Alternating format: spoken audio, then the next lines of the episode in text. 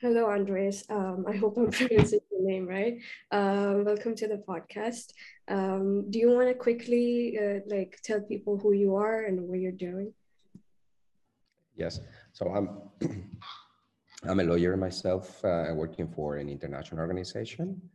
I'm um, a graduate from the Fletcher School of Law and Diplomacy in the United States, and uh, always had an interest for international relations and uh, and, um, and working with international individuals. So uh, um, this is me. No, no, nothing special. So, like, I've been reading a bit about how NATO works, um, and also just to give people, you know, an idea. You're no way in, uh, you know, you're not representing NATO in this podcast, so uh, people are aware about it. Um, but no, it's interesting that your journey started with NATO, like uh, around 2000, if I'm not mistaken. I read your biography. Um, and uh, how has it been? Because I have no idea as to how legal, because I'm not in the lawyer um, uh, environment, but I would love to know the legal proceedings as they happen in, in NATO. Mm-hmm. Uh, well, uh, first a disclaimer. So I'm, I'm speaking here on my own behalf and not on, on behalf of my organization to your question, yes, I, I, I joined as a civilian uh, in, in year 2000 for the, what we could say the, uh, the legal core of uh, NATO. But before I was in the army and I was also working uh, for NATO, European Union and International Telecommunications Union. But the, the, the complexity, and I'm sorry to start with this, with it advert, the complexity of the legal framework of NATO comes from the fact that uh, in uh, 1948, when the nations um, realized that um, the Soviets uh, had an intention to expand, um, uh, they quickly came together and they decided that they have to be united in order to counter this, um, mm, at that moment, ideological aggression, let's put it that way. And as uh, you know, history little little show that uh, there was an actual um, expansion in order to create what uh, we later call the satellite countries. So uh, especially was Benelux, uh, Belgium, Luxembourg, and the Netherlands, who uh, are very small countries. They're flat, and they they they were they had fears that that what happened with with Nazi Germany would happen again with the Soviets. So uh, they came together, they signed what they call the Brussels Treaty, but they were not satisfied uh, and they brought in uh, the UK and the UK brought in the United States. So um, a series of uh, discussions in Washington and finally they incorporated France, which came a little bit later, and with certain disappointment from the side of the, of the, uh, of the French representatives. They managed to conclude and signed in 1949 record time for negotiations, uh, a, a, treaty. But the treaty, and this is when, when the legal complexities come, the treaty, it is written more like a pledge and not like a, a contract. And it's written very simply, uh, taking into account this is 1949, uh, where uh, the legal uh, texts were a little bit more complex, uh, long paragraphs. This is very short these have very short sentences, very plain language. And the funny thing is that uh, uh, in the 14 articles, you could never find the word organization. So uh, what they were creating at the time was an alliance, not an organization. That came immediately after during the um, the first session of the of the council of the Northern Council, where where all the nations are are discuss and, and make decisions together. And eventually, uh, uh, in one of the sessions, uh, in, in one of the papers, they start speaking about organization. But this is 1949. the, the expansion of the Soviet, of the Soviets physically and ideologically was, was still being, it was a big thrust. And, and, and Europe was seeing this, but uh, it was only uh, uh, when the um, uh, war in Korea broke up is when they really realize that they have to uh, make sense to this word organization that was not in the treaty but was discussed in the first session of the Atlantic Council. And uh, this is when uh, uh, the, the Council, the nations, the 12 nations together uh, decided to give teeth to the organization and create institutions. The first institution that they created was the uh, Supreme Headquarters Allied Powers Europe. They call um, General Eisenhower, could not be anyone else because he had in his portfolio all the victorious uh, generals and politicians, uh, uh World War II. And uh, that's what they did. They created what today we call SHAPE uh, in order to uh, create interoperability and to increase and improve the, um, the defense part of the organization because the security part is the diplomatic one. So the diplomatic one was dealt by immediately after Eisenhower was uh, uh, appointed. They uh, appointed a secretary general. it was a former general at that time, civilian, Sir Ismay. And that way they covered the two areas of NATO, security and defense. But it was not sufficient because the 14 articles uh, didn't have any of the characteristics typical of any, any international organization like privileges and immunities, legal personality, freedom of movement, all these things that you require to be a subject, a subject of law, a subject in this case of international law. So uh, again, very quickly, uh, between 1951 and 1952, they uh, come up with three other uh, treaties, multilateral, true, and one was the, uh, the NATO SOFA, the Status of Forces Agreement. It was for visiting forces. And the other was the Ottawa Agreement, which was related to the missions and the experts. And the other was the Paris Protocol, which was, was related to the international military headquarters. And, and this is how the, the legal framework came up. Of course, uh, the network today of, uh, of agreements is immense. Uh, lately, it's been more fashionable simply because it's more difficult to have a treaty or a convention has been more fashionable, something that you all of you heard, which is the MOUs, Memoranda of Understanding. And this is how NATO legally is, is constructed. If you want to go more uh, in depth, um, that is probably more lawyerist language. Uh, the question would be, is this enough as part of the legal framework? and some people will tell you no, because you need to count also of the uh, decisions and the policy and directives uh, that are issued by the plenary, in this case, the council, which actually form in accordance with the International Law Commission of the United Nations, form the rules of the organization. So all the treaties and all the internal legislation, the, the, legal, the internal legal order of the organization, all together form the rules of the organization. And all of this is part of the international public law by which the organization uh, uh runs and is ruled. That's it. That's brilliant. Um, so uh, I, I learned about the Warsaw Pact, and then on the other hand, there was um, a NATO expansion policy, some sort of a retaliation, um, stating that uh, if any um, European or NATO countries is attacked, nuclear power would be involved.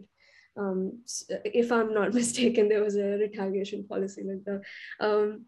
But when I look at Russia and Ukraine, like the current situation, it, it, it makes me wonder as to you know uh, whether Ukraine should be in a in a NATO in the NATO alliance if if that's the reason why Russia uh, attacked, which seems to be the case. Mm-hmm. Well, let, let me um, uh, clarify a little bit the first part. So um, when NATO was created, uh, or the North Atlantic Treaty was signed, uh, if uh, for those who, who may Uh, uh, be hearing this podcast, uh, I invite you all to, uh, to take the, the treaty, go through it, and you will see that the, product, the, the preamble of the, of the treaty reminds us that the framework by which it is uh, concluded is the Charter of the United Nations, and later on is mentioned seven times. So the North Treaty uh, uh, is under the Charter of the United Nations. At the time, uh, was trying to, uh, uh, the, the, intent was to uh, uh, um, make the United Nations principles and values work because the Security Council was blocked uh, by Russia or the Soviet Union at the time. And that is why, why it is written in a very United Nations fashion. The Warsaw Pact is a reaction to it and uh, the difference between both, and that is why one was successful and the other was not, is because the uh, uh NATO, uh, the Normandy Treaty, is signed multilaterally, while the Warsaw Pact was bilateral agreements. So uh, when you have a multilateral treaty, you create um, interesting synergies that are relating to reputation, are related to the uh, uh, um, creation of um, debtor and debitor uh, um, um, flow, and and that makes the um, the treaty uh, have a continuous momentum, while the momentum of the uh, of the uh, Warsaw Pact was just between two one of them was hegemon, while in the Normandy Treaty, there was no hegemon, even if the United States was big and had all the money, and, there were the, the, the way of making decisions was consensus by silence procedure. It was not the case in the, uh, the Warsaw Pact. That is why one survives and the other don't. In terms of how, what is the level of bindingness and obligation that the parties feel. So with respect to Ukraine, as you know, Ukraine had a, after 1991, had a, special status in NATO, and it was the council, the Ukraine uh, NATO Council, uh, where there were uh, many steps being taken in order to uh, um, accommodate and to align the all the institutions, civilian and military, uh, to the um, to the actual uh, standards that NATO requires. It's a process called MAP, Membership Action Plan.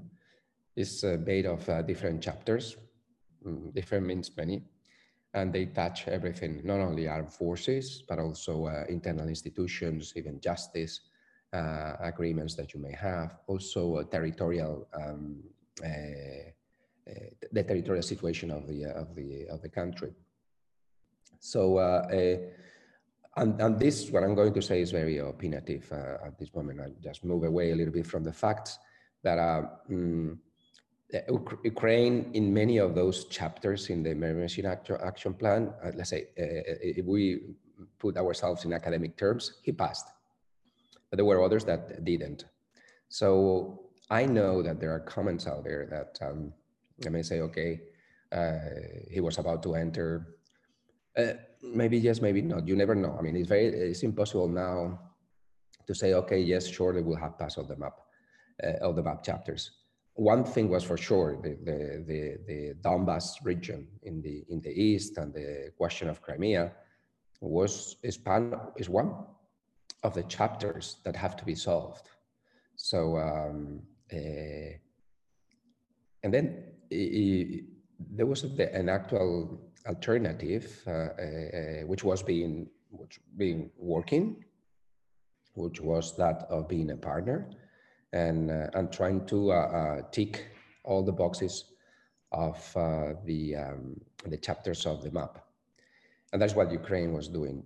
I I personally think that uh, if the previous nations ticked all the boxes, and that is how they were admitted uh, into NATO, Ukraine uh, was obliged to do the same.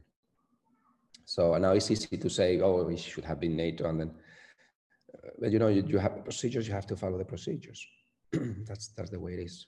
Again, personally, I might I may think, okay, it would be great to have Ukraine, but if uh, if you speak legally, you have to follow the process, and and, and that's it.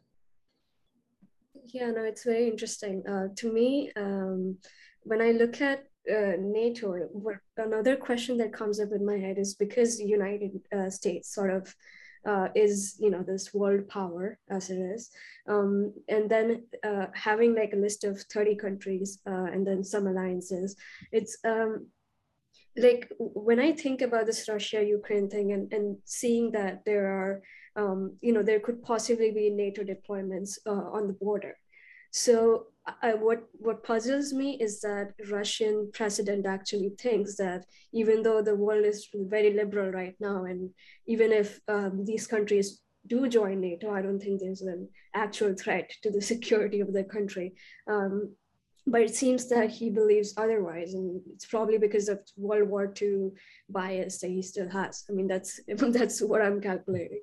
Um, but uh, what do you think about like putin's role in all of this? Because i think it's uh, i think if anything it's his call um, because i don't think russian people actually wanted all this mess i mean you, i think you, you're right and uh, I, the, the, way i, I discuss this, uh, uh, of course, in an informal matter, is that the analysis here, I'm, I'm you know, I'm, I'm, I'm by, by education, not only a lawyer, but also uh, an international relations expert. Oh, okay, probably expert is too much, but, uh, and, and also I give uh, classes on foreign policy analysis.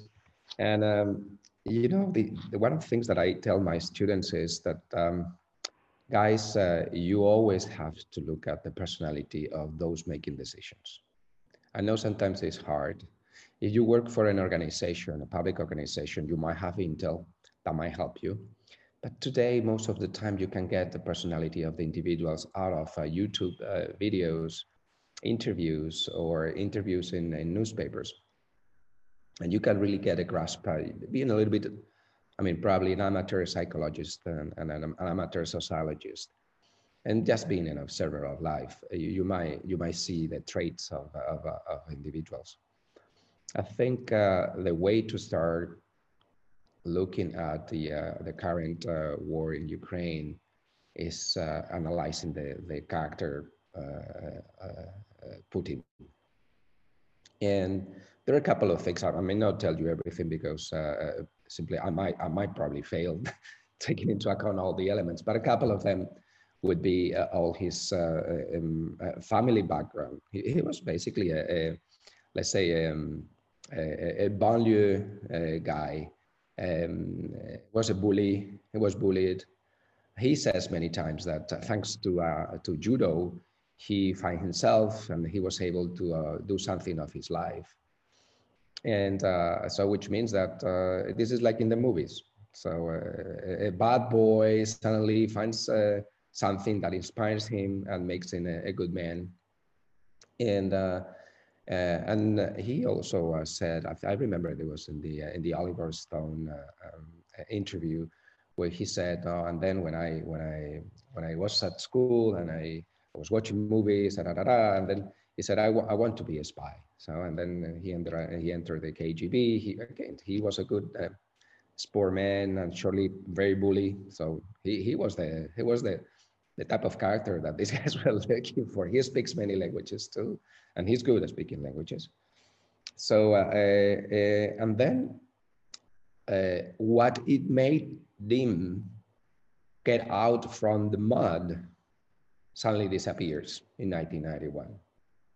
And he takes it very badly. And probably he didn't think of rebuilding it at the time, but as circumstances put him in different positions of power, and when, uh, when uh, Boris Yeltsin just uh, appointed him as, as prime minister, I think is, oh, first was KGB, KGB director. And I, I think is when he said, oh, this is, this is the right time. God put me here to, uh, to, uh, to fix where was unfixed. And, uh, and, and, and he probably considers himself commissioned by divinity uh, most likely. And, uh, and that is uh, how I think we have to study the situation. Second point for keeping Stalin in this situation, he's 70, 71. How long he's going to last more? Okay. 14, 20. I mean, he wants to have a big Russia and uh, emulating the USSR, has to start now. And for the moment, he has not been very successful. I don't mean in Ukraine, in other parts. So um, the thing is, Putin is confronting now societies that have tasted freedom, probably in very little doses, but they have tasted it and they like it. And, uh, and I think what he has found in Ukraine is this, not the former uh, cousins in Ukraine. He's finding now people who like freedom and they're ready to fight for it. And this is where he definitely miscalculated. Uh, and I think those two analyses on where he's coming from and the and his position in his vital uh, experience uh, uh and is are very two not the unique for sure, but, uh, but two good elements to uh, see why we are where we are today. No, it's definitely very interesting as to how things unfold. Um, to me, um, when I think about even the Afghanistan issue, which was happening, couple, I mean, it's still going on. Uh, it's been happening. Um, I, I see that a lot of um, organizations uh, did not help them in the sense that like even though Un- United Nations uh, condemned the whole thing and there was all sorts of um, you know what, do I even, what do I even say? Um, it, there was some sort of um, uh, help being sent by the rest of the world. Um, uh, like uh, when it comes to Russia, um, and I see that there are definitely people in that country who don't want any of this. Um, I, I, think about what, what is the government structure for you know Russia, like how do elections happen there, and uh, for some reason, like it comes to my head that if Putin has been in power for 20 years or so, um, it's likely that he will stay in power because of his influence. But what is the influence is what confuses me so much. Mm-hmm. I, I, think uh, um, if there was any conduit for social participation in, in politics, as we do in the in the democratic liberal democracies and in Europe, in Asia, in, in America. Uh, uh, Putin has been successful in in in, um, in closing down. So I don't think uh, the Russians have any opportunity now to uh, to uh, have their voices heard, because all those uh, means have been either controlled or switched off by Putin's regime in 22 years. Is a lot of a lot of time. So I think this is the situation we are confronting, and, and, and I'm sure it is very again. 20 years ago, we, the Russians didn't even have WhatsApp. but For sure, they didn't even have Telegram, but they do Telegram today. They do have Telegram, and it's very difficult to uh, to switch off the passerelles that move info um, from uh, the Western uh, and uh, the rest of the world into Telegram, like Telegram does with us. I mean, people can download all the books in the world through Telegram, not paying. Basically, they are killing the economy of the publishers. But it happens also all the way, the other way. And uh, the society, okay, sure, little by little is learning what is happening in Ukraine. They're also learning because uh, uh, if 90%, as the um, sources say, of the uh, of the uh, um, uh, land forces are now engaged in, uh, in Ukraine. Those soldiers, uh, they have families, they have uh, wives, they have children, they have parents. So um, they know uh, they are not at home. And uh, they know that they are soldiers, so they can easily imagine that they are in Ukraine. So and if they're hearing what they're hearing, so that creates the unrest. Maybe not all the people, but some of them surely do. And uh, let me give you an, an, anecdote that is now running uh, the, uh, the different press agencies, and now it's already out. It is, um, I mean, it is so much the fear of Putin and, and his um, and uh, his friends uh, to avoid or to contend the internal front that uh, reportedly the Russian army is carrying uh, a crematorium, mobile crematorium, uh, with the troops, and is also seizing the crematorium of the cemeteries in order to burn the uh, the bodies of uh, the Russian soldiers. This way, he avoids what we or our countries, when we go out in mission, whatever that might be, uh, uh, normally mandated by the United Nations, you have all these coffins coming back with the with the national flags and that caused an effect in the in the population in the public opinion. So this is not going to happen in russia because as i'm telling you reportedly uh, the courses are not going back to russia. And that is very very sad because it's something hurts the most is when you cannot take care of um, of the bodies of your loved ones and uh, and just think that uh, still may be alive, still may not, and uh, and this is this is very sad. But this is this is how Putin and Putin's uh, regime uh, uh, manages this type of situations. Yeah, it's all it's all very sneaky, um, the way Putin has been running everything. Um, kind of wanting to drift from the NATO conversation a bit. Um, are, are, are you into philosophy, Jewish philosophy at all? Um, yes, yes. yeah, I was. Yeah, I, do.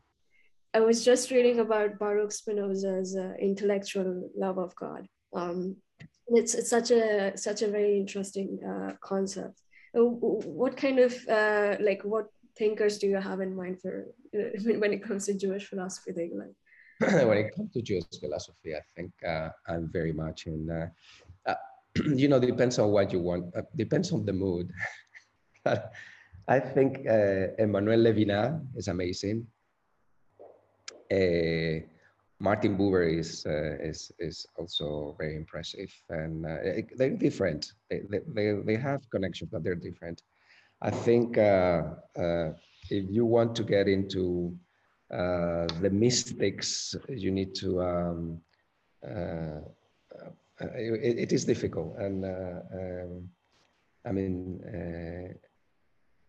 it, you have to be careful sometimes because if you say something you might probably be labeled but okay let's put it this way Levinas and um, buber and if you put me this is like contemporary I think Spinoza is the one who inaugurated uh, the, the free thinking. And, uh, and previous to that, uh, you have, of course, uh, Rambam, uh, Maimonides. I think uh, if he had not written the 13 points, he would have probably been killed. So, because the, the guide of uh, Perplex, Perplex is, is, is an amazing way of approaching God under the um, the reason. And I don't think uh, you ask me today, uh, um, uh, you know, Levinas says something very simple, which says that um, uh, Judaism is a religion for adults. And um, and because it's a religion for adults, uh, it is enormously challenging because you cannot find a cozy place, comfortable place uh, where you can sit down and believe uh, the, um, in the in the Disney world and be happy. Yeah, it is your choices, your choices. Okay, no one, no one has to be blamed for that. But in Judaism, they don't ask you this. They put you always on your toes and uh, and also outside of your comfort zone. It's basically, and I said, I said Abraham many times, is just moving from one oasis to another oasis and spending most of your life in the desert.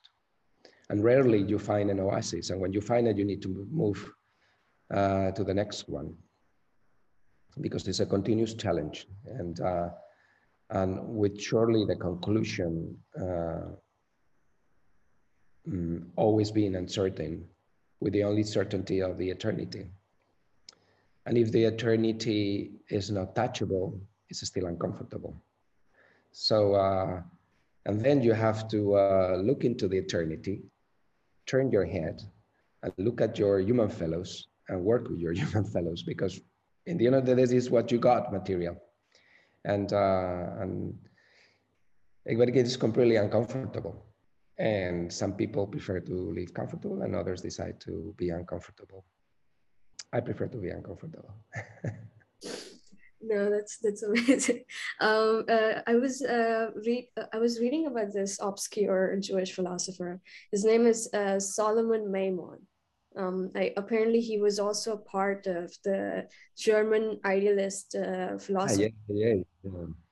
And um, he, he was he was countering.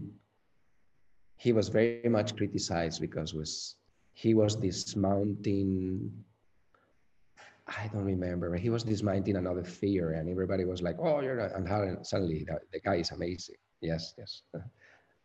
yeah, no, I, I was I was reading about him, and um, it, it, uh, like I read that Immanuel Kant, when he came out with his critique of pure reason in 1781, um, he uh, apparently the first person to understand the entire book was Solomon Maimon. That's how I got introduced to him. So now I'm like, you know, kind of like looking at all of his philosophical stuff, and it's brilliant Jewish philosophy.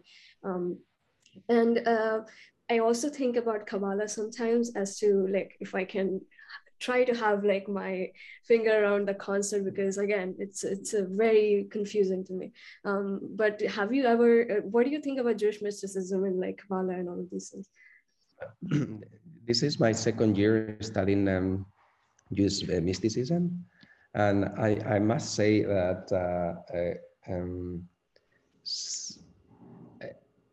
it, it is complementary to philosophy.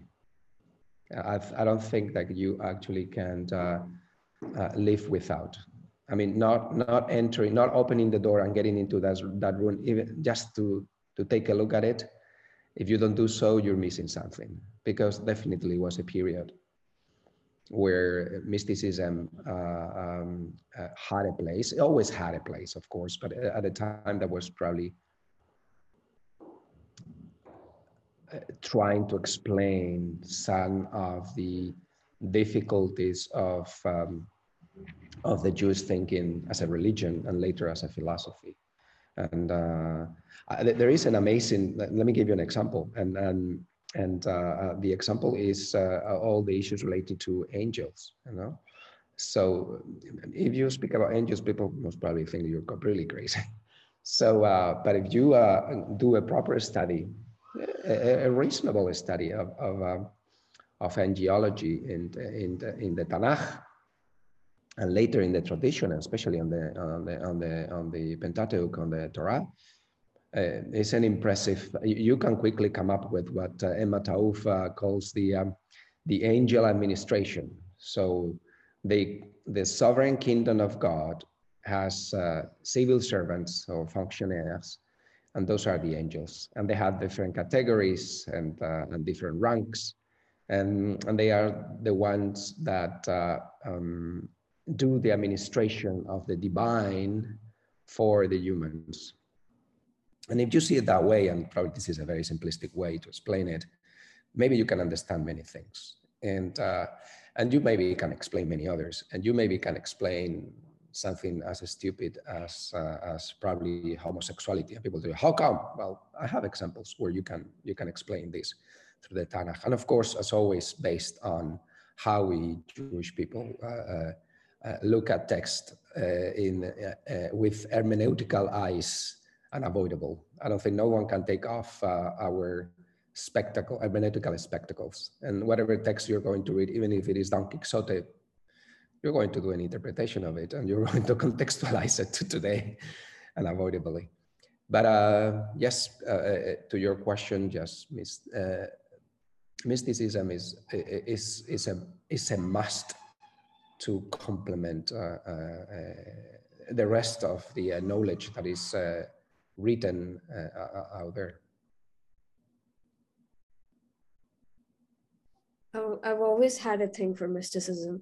Uh, I feel like um, whenever we talk about like any any philosophy or any kind of um, subject uh, that you take up in your life, at some point or the other, um, you definitely either become the mystic, or you want to become the mystic, or you are the mystic um, and and this is again in a very poetic uh, poetic sense that um, at one point in life a human being who is curious about the world and who is also curious about a lot of subjects other than the world um, you know ultimately kind of becomes this mystic uh, in, in search of the truth. Now this truth could be found via religion. It could be found via spirituality but uh, it seems to me that mysticism is you know somewhere between spirituality and uh, and religion um, what do you think about spirituality yeah the spiritualism i think is the subjective part of uh, what you don't see. And it's always very, as I said, very subjective. Uh, all of us have a perception of um, the beyond, the divine, the um, unknown in a very different manner.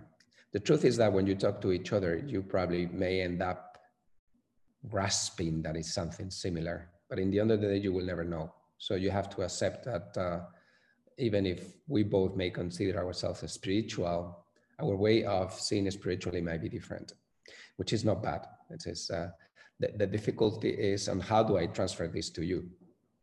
I cannot transfer you my spirituality, and you cannot transfer yours to me, but we can transfer our experiences, the way we feel that spirituality, the way we experience it, the way we turn it into something material, into actions, you know.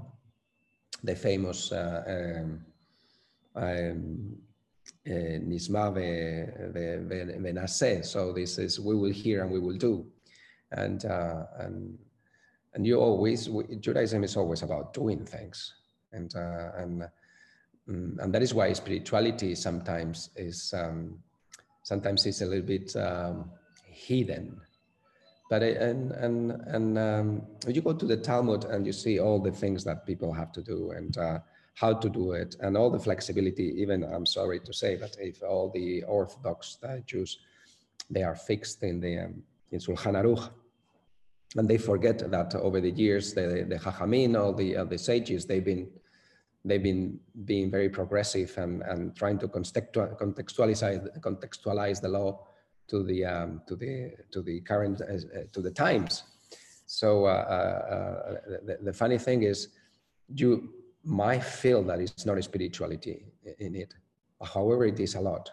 The fact that uh, the Chachamim allowed a widow to marry even in very difficult circumstances that in accordance with the law we could it was simply because they were so much love for human beings and uh, that uh, they, um, they permitted to breach the law in order to have the woman um, the possibility of having property and of course survive.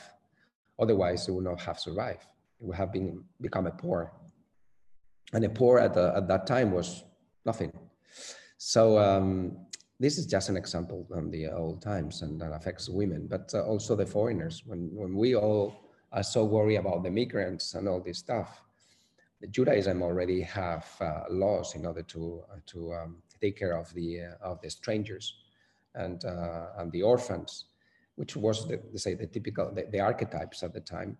But there was a big, a big part of humanity which was as the reflect of the spirituality of the way of um, and Elohim. So if all of us are made at the same image as God, we all deserved uh, uh, to be treated as we would treat God, because we are all uh, a mirror of it of, of, of God. I don't want to say him or she because I'm, I'm always in this non, non nominational whatever uh, uh, um, uh, path, but um, spirituality again very subjective but uh, uh, it has to have a manifestation in in daily life. Otherwise you become an asset then you go to the mountain you don't do anything. And in the end of the day it might be useful for you but that is very selfish. Very true. Um, so yeah one last thing i was thinking about um, how uh, when we talk about um, uh, praying to God or you know rejoicing God, um, Psalm 23 always pops in my head. The Lord is my shepherd. Um, and I think that that particular psalm, like some, some of the like other ones, um, is is more spiritual than it is religious because it seems to me that certain uh, sects of, um, of of Bible, of Torah, of like any uh, you know pick up any religious book, um, can be it can very much be mystic and can very much be spiritual, um, and and be able to you know touch those parts of you that uh, you've not uh, knocked on but uh, yeah, to me, uh, there are certain, you know, uh, psalms and certain uh, prayers that I would just pick up and, and be like, okay, this is this has a lot of spiritual impact. Um, are there any for you? Like, do, do you uh, think about any particular song?